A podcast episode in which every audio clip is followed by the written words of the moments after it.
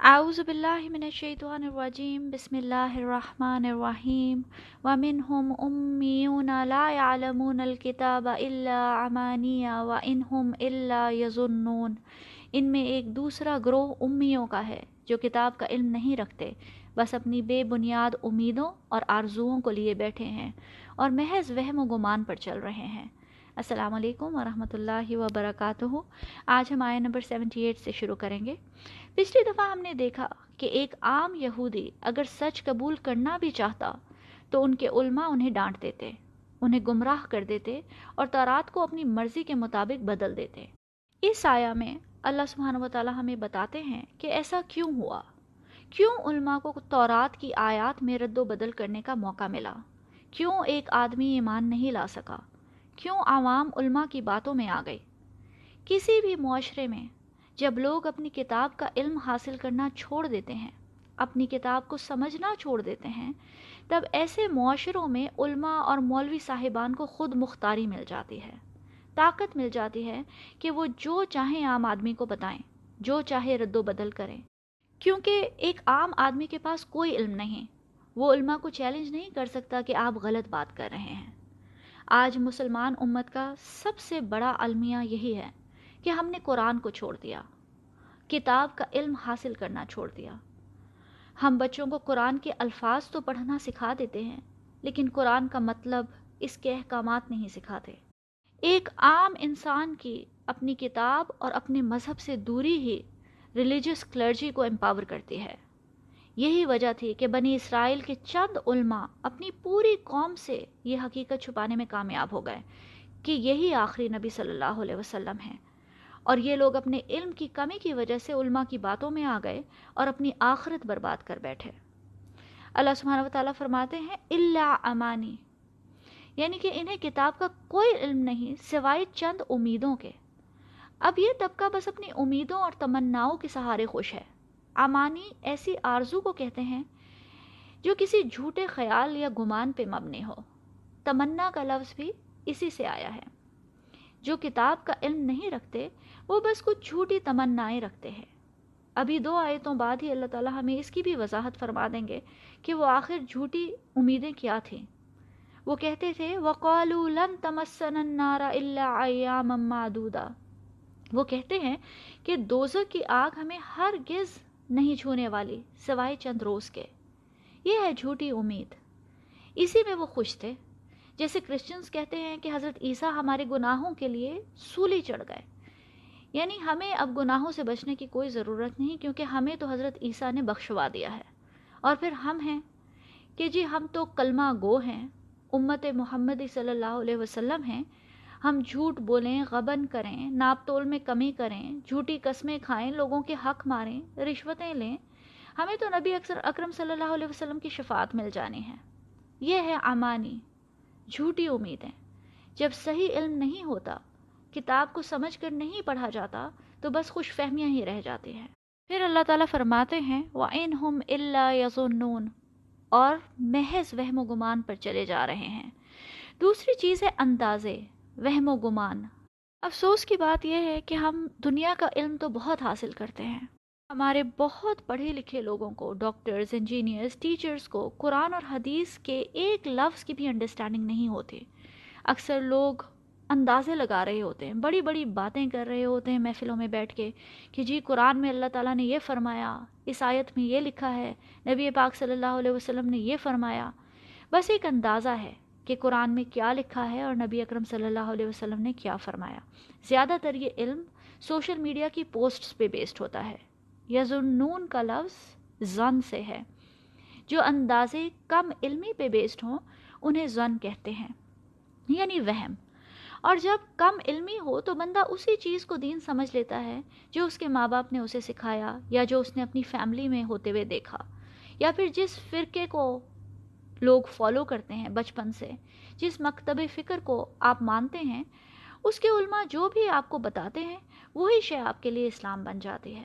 جب تک قرآن نہیں کھولیں گے، کتاب کا علم حاصل نہیں کریں گے، خود سوچ بچار نہیں کریں گے، اس وقت تک سچ وہی ہے جو آپ کو بتا دیا گیا۔ اس وقت تک آپ کا دین بس ایک گمان ہے، ایک اندازہ، ایک وہم اور ایک زن۔ آج مسلمان امت میں ایک سے ایک قاری، ایک سے ایک حافظ مل جاتے ہیں۔ پورا پورا قرآن تراوی میں پڑھاتے ہیں۔ خوبصورت تجوید، بہترین آواز، بہترین حفظ۔ مگر افسوس صد افسوس۔ اگر آپ ان سے قرآن کی کسی بھی ایک آیت کا مطلب پوچھ لیں، تو وہ نہیں بتا سکیں گے۔ یہ ہے وجہ کہ کتاب کے علم کی کمی بعض قوموں کی تباہی اور ذلت کی وجہ بن جاتی ہے۔ قرآن میں اللہ تعالیٰ ہمیں بتاتے ہیں کہ نبی اکرم صلی اللہ علیہ وسلم اپنی قوم کی شکایت کریں گے اور اللہ تعالیٰ سے کہیں گے، یا ربی انا قوم اتخذ حاض القرآن محجورہ اے میرے پروردگار، میری قوم نے اس قرآن کو چھوڑ دیا۔ بہت ضروری ہے کہ ہم اپنے بچوں کو دین کے بارے میں بس تمنائیں اور وہم و گمان نہ دیں۔ دنیا کے علم کے ساتھ ساتھ کتاب اور دین کا علم بھی سکھائیں۔ ہم صرف اپنے بچوں کو عربی پڑھنا سکھاتے ہیں، قرآن نہیں سکھاتے۔ اب وہ وقت آ گیا ہے کہ ہم یہ طریقہ بدلیں۔ خود کو اور اپنی آنے والی نسلوں کو دین کا صحیح علم سکھائیں اور انشاءاللہ دین کا صحیح علم ہی ہمارے معاشرے، ہماری امت کی ذلت اور پستی کو عزت میں بدل دے گا۔ آمین یا رب العالمین۔ پھر آیا نمبر سیونٹی نائن میں اللہ تعالیٰ فرماتے ہیں فویل للذین یکتبون الکتاب بیدیہم ثم یقولون حاضا من عند اللہ بس ہلاکت اور تباہی ہے۔ ان لوگوں کے لیے جو اپنے ہاتھوں سے کتاب لکھتے ہیں، پھر لوگوں کو کہتے ہیں کہ یہ اللہ کے پاس سے آئی ہے۔ لیشترو بہی سمنن قلیلاً، تاکہ اس کے معاوضے میں تھوڑی تھوڑا سا فائدہ حاصل کر سکیں۔ فویل الحم مما کتبت ایدیہم وویل الحم مما یکسبون اور ان کے ہاتھوں کا یہ لکھا ہوا ان کے لیے تباہی کا سامان ہے، اور ان کی کمائی بھی ان کے لیے ہلاکت کا سبب ہے۔ ویل کا لفظ بہت بار قرآن میں آیا ہے۔ اس کے مختلف ٹرانسلیشنز ملتے ہیں۔ تباہی ہے، بربادی ہے، ہلاکت ہے۔ اس کے بارے میں ہمیں ترمسے میں ایک حدیث بھی ملتی ہے۔ اس کی اسناد ضعیف ہے کہ نبی اکرم صلی اللہ علیہ وسلم نے فرمایا، ویل جہنم کی ایک وادی ہے اور اتنی گہری ہے کہ جب کافر اس میں گرے گا تو اس کو تہ تک پہنچنے سے پہلے گرنے میں چالیس سال لگ جائیں گے۔ ان آیات میں پہلے اس گروہ کا ذکر آیا ہے، جو جانتے بوجھتے ہوئے اللہ کے کلام میں تبدیلی کرتے ہیں، تحریف کرتے ہیں یعنی یہودیوں کے علماء۔ پھر دوسرے گروہ کا ذکر فرمایا کہ جو عام یہودی ہے، جو اپنی تمام تر دینی علم کے لیے علماء پہ ڈپینڈ کرتا ہے اور اس کے پاس خود کتاب کا کوئی علم نہیں۔ اب اللہ تعالیٰ ہمیں یہ بتاتے ہیں کہ اصل تباہی، بربادی، ہلاکت اور ویل ان علماء کے لیے ہے۔ جنہوں نے خود اپنی مرضی کی باتیں لکھ کر کتاب میں شامل کر دی ہیں۔ کچھ عرصہ پہلے میں ایک عالم دین سے ملی۔ وہ شیخ فلپینو ہیں۔ انہوں نے سترہ سال پہلے اسلام قبول کیا۔ اس سے پہلے وہ کرسچن کیتھولک تھے اور ہیبریو بھی تھوڑی بہت پڑھنا جانتے تھے۔ تو ان سے مل کر مجھے پتہ چلا کہ آج بھی ہیبریو زبان میں جو اوریجنل بائبل ہے، اس میں نبی اکرم صلی اللہ علیہ وسلم کا ذکر ملتا ہے۔ لیکن ان کے علماء نے انگلش ٹرانسلیشنز بدل دیے ہیں تاکہ عوام کو کبھی بھی حقیقت کا پتہ نہ چل سکے۔ ایسے ہی وہ اوور دا ایئرز ان کے علماء نے بہت ساری من چاہی باتیں تورات اور انجیل میں شامل کر دیں اور لوگوں پہ ایسے نافذ کر دیں جیسے وہ اللہ کا کلام ہو۔ وہ کہتے ہیں حاضہ من اند اللہ یعنی لوگوں کو بتاتے ہیں کہ آیات اللہ تعالیٰ کی طرف سے ہی آئی ہیں۔ ان کا جرم ڈبل تھا۔ ایک تو وہ خود کتاب میں تحریف کرتے، دوسرا وہ لوگوں کو گمراہ کر کے ان کے دل میں دین کے بارے میں بے بنیاد امیدیں اور وہم و گمان پیدا کرتے۔ وہ لوگ صرف اپنی نہیں، بلکہ اپنی پوری قوم کی بربادی کی وجہ بنے۔ یہی وجہ ہے کہ ان کے لیے سخت ترین عذاب یعنی ویل کا ذکر تین بار اس آیت میں آیا ہے۔ پھر آگے اللہ تعالیٰ فرماتے ہیں لی یشترو بہی سمن کلین اور یہ علماء دین کی بات کو کسی بڑے مقصد کے لیے نہیں بدلتے، صرف دنیا کے چند معمولی مفادات کے لیے۔ چاہے وہ پیسہ ہو، کوئی سیاسی مفادات ہوں، ملک کے حکام کی بادشاہوں کی پسندیدگی اور فیور حاصل کرنا ہو، لوگوں میں شہرت حاصل کرنا ہو، زیادہ سے زیادہ لوگ ان کی مسجد میں آئیں، انہیں چندے دیں یا پھر فالوئنگ ہو یعنی کہ ان کو زیادہ سے زیادہ لوگ فالو کریں۔ یہ آج کل کا نیا فتنہ ہے۔ اللہ تعالیٰ ہمارے علماء کرام کو اس فتنے سے محفوظ رکھے، جس میں بعض اوقات تھوڑی بہت دین کی بات تبدیل کر کے زیادہ سے زیادہ سبسکرائبرز فالوورز اور لائکس حاصل کیے جا سکتے ہیں۔ اپنی باتوں سے تمام فرقوں کو خوش رکھا جائے۔ چاہے دین کی باتوں میں تھوڑی بہت ملاوٹ کرنی پڑے، کسی غلط عقیدے کو بھی تھوڑی دیر کے لیے صحیح کہنا پڑے، لیکن اس میں کوئی مذائقہ نہیں، کیونکہ اس سے پاپولیرٹی بڑھتی ہے۔ لیشترو بھی سمن کلیلن دنیا کے تھوڑے سے فائدے کے لیے دین میں تبدیلی کرتے ہیں۔ اینڈ میں اللہ تعالیٰ فرماتے ہیں کہ یہی ان کے ہاتھوں کا لکھا ہوا ہے جو ان کی تباہی کا سبب بنے گا اور یہی کمائی ان کی بربادی کا سبب بنے گی۔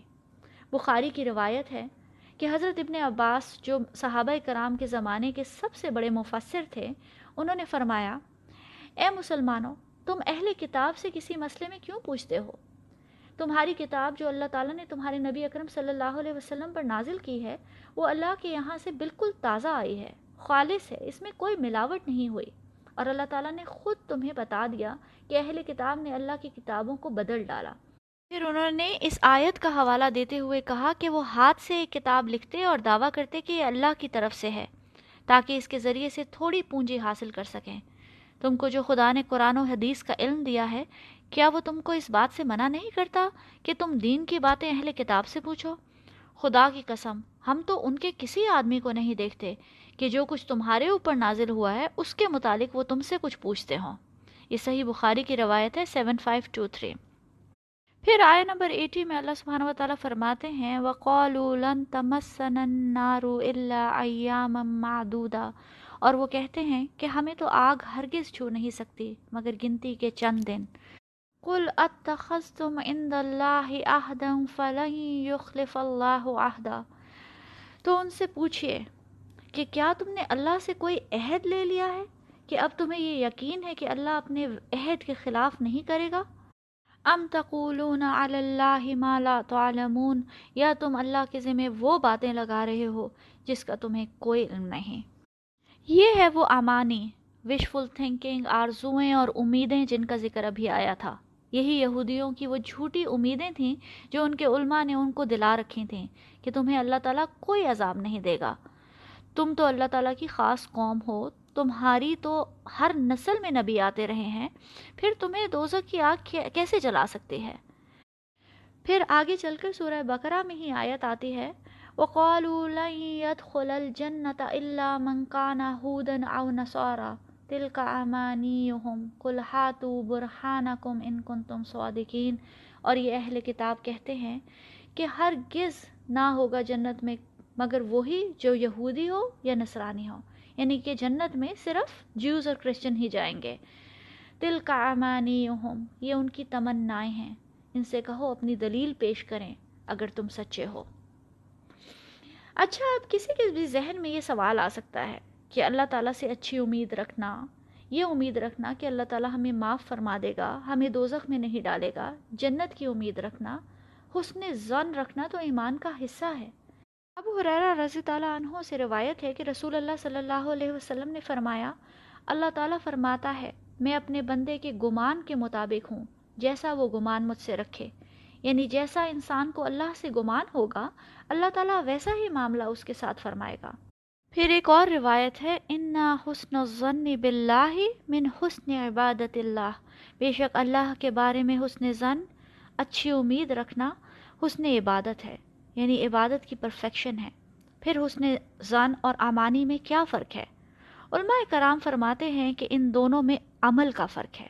اگر انسان کا عمل کچھ نہ ہو، لیکن امید بڑی اچھی ہو، تو یہ بے وقوفی ہے، حسن ظن نہیں۔ یہ دنیا آخرت کی کھیتی ہے۔ ایک کسان کی مثال لیں کہ وہ پہلے زمین تیار کرتا ہے، زمین کو بیج کے لیے نرم کرتا ہے اور پھر اس میں بیج ڈالتا ہے۔ ایک مومن کے لیے یہ نرم زمین اس کا دل ہے، قلب سلیم ہے، جس میں وہ ایمان کا بیج ڈالتا ہے۔ پھر صبح شام اسے اللہ تعالیٰ کی عبادت، بندگی اور اطاعت کا پانی دیتا ہے۔ اس ایمان کے پودے کی نشو نما کرتا ہے۔ پھر وہ اس کھیتی میں سے تمام تر ایسی جھاڑیاں، ویڈز جڑی بوٹیاں مسلسل نکالتا رہتا ہے، جس سے اس کی کھیتی کو نقصان پہنچ سکتا ہے۔ ایک مومن بھی ایسے ہی اپنا تذکیہ کرتا رہتا ہے۔ اپنے اندر سے کھوج کھوج کے تمام برائیوں، بد اخلاقیوں اور گناہوں کو نکالتا رہتا ہے، تاکہ ایمان کی کھیتی کو کسی قسم کا کوئی نقصان نہ پہنچے۔ اور پھر ایک کسان جیسے اپنی کھیتی کو ہر طرح کے جانور، کیڑے مکوڑوں اور خطروں سے بچاتا ہے ایک بندہ مومن بھی ایسے ہی اپنے ایمان کی کھیتی کو شیطان اور اپنے نفس کے حملوں سے بچاتا رہتا ہے۔ بڑی مشکل سے ساری زندگی کی محنت کے بعد یہ کھیتی بنتی ہے اور پھر انسان اس قابل ہوتا ہے کہ آخرت میں اس کھیتی کو کاٹ سکے۔ جو کسان اپنی کھیتی کاٹتا ہے، اس کو، اس کا فائدہ حاصل کرتا ہے، اسے فلاح کہتے ہیں۔ اسی لیے مومنون کے بارے میں آیا ہے و الاحم المفلحون۔ یہی لوگ مفلی مفلحون ہیں۔ کامیاب فلاح پانے والے، کھیتی کاٹنے والے۔ اب جو یہ سب کچھ کرے اور پھر اللہ سے اچھی امید رکھے تو اسے حسن زن کہتے ہیں یعنی اللہ سے اچھی امید۔ لیکن دوسری طرف ایک کسان زمین کو تیار نہیں کرتا، سخت اور بنجر زمین میں بیج کیسے ڈلے گا؟ نہ پانی دیتا ہے، نہ ہل چلاتا ہے۔ ہر طرح کی خود رو جھاڑیاں اگنے دیتا ہے۔ کبھی صفائی نہیں کرتا، پھر جانور اور کیڑے مکوڑوں سے بھی حفاظت نہیں کرتا اور وہ اس کی کھیتی کو کھاتے رہتے ہیں، برباد کر دیتے ہیں۔ ایسے شخص کی کیا یہ امید رکھ سکتا ہے کہ اس سال فصل بڑی اچھی ہوگی؟ کیا وہ امید کر سکتا ہے کہ اس کے پاس آخرت میں کاٹنے کو کچھ ہوگا؟ ایسے شخص کی امید حسن زن نہیں، بلکہ بے وقوفی اور غلط فہمی ہے، اسے امانی کہتے ہیں۔ اسی لیے اللہ تعالیٰ ان سے پوچھتے ہیں کہ تم کس بات پہ اتنے کانفیڈنٹ ہو؟ کیا تم نے اللہ تعالیٰ سے کوئی عہد لے لیا ہے؟ یا بس پھر اپنی طرف سے اللہ کے ذمے ایسی باتیں کھڑ رہے ہو جس کا تمہیں کوئی علم نہیں؟ جو اللہ کی کتاب کا علم رکھتے ہیں، وہ تو جانتے ہیں کہ اصل شے عمل ہے، جس پہ امید لگائی جا سکتی ہے۔ جیسے اللہ تعالیٰ سورہ کہف میں فرماتے ہیں، المال والبنون زینت الحیات الدنیا والباقیات الصالحات خیر عند ربک ثوابا و خیر عملا۔ یہ مال اور یہ اولاد محض دنیاوی زندگی کی آرائش ہے۔ اصل میں تو باقی رہ جانے والی نیکیاں ہی ہیں جو تیرے رب کے نزدیک بہتر ہیں۔ ثواب کے لحاظ سے بھی اور انہی سے اچھی امیدیں وابستہ کی جا سکتی ہیں۔ السلام علیکم ورحمۃ اللہ وبرکاتہ۔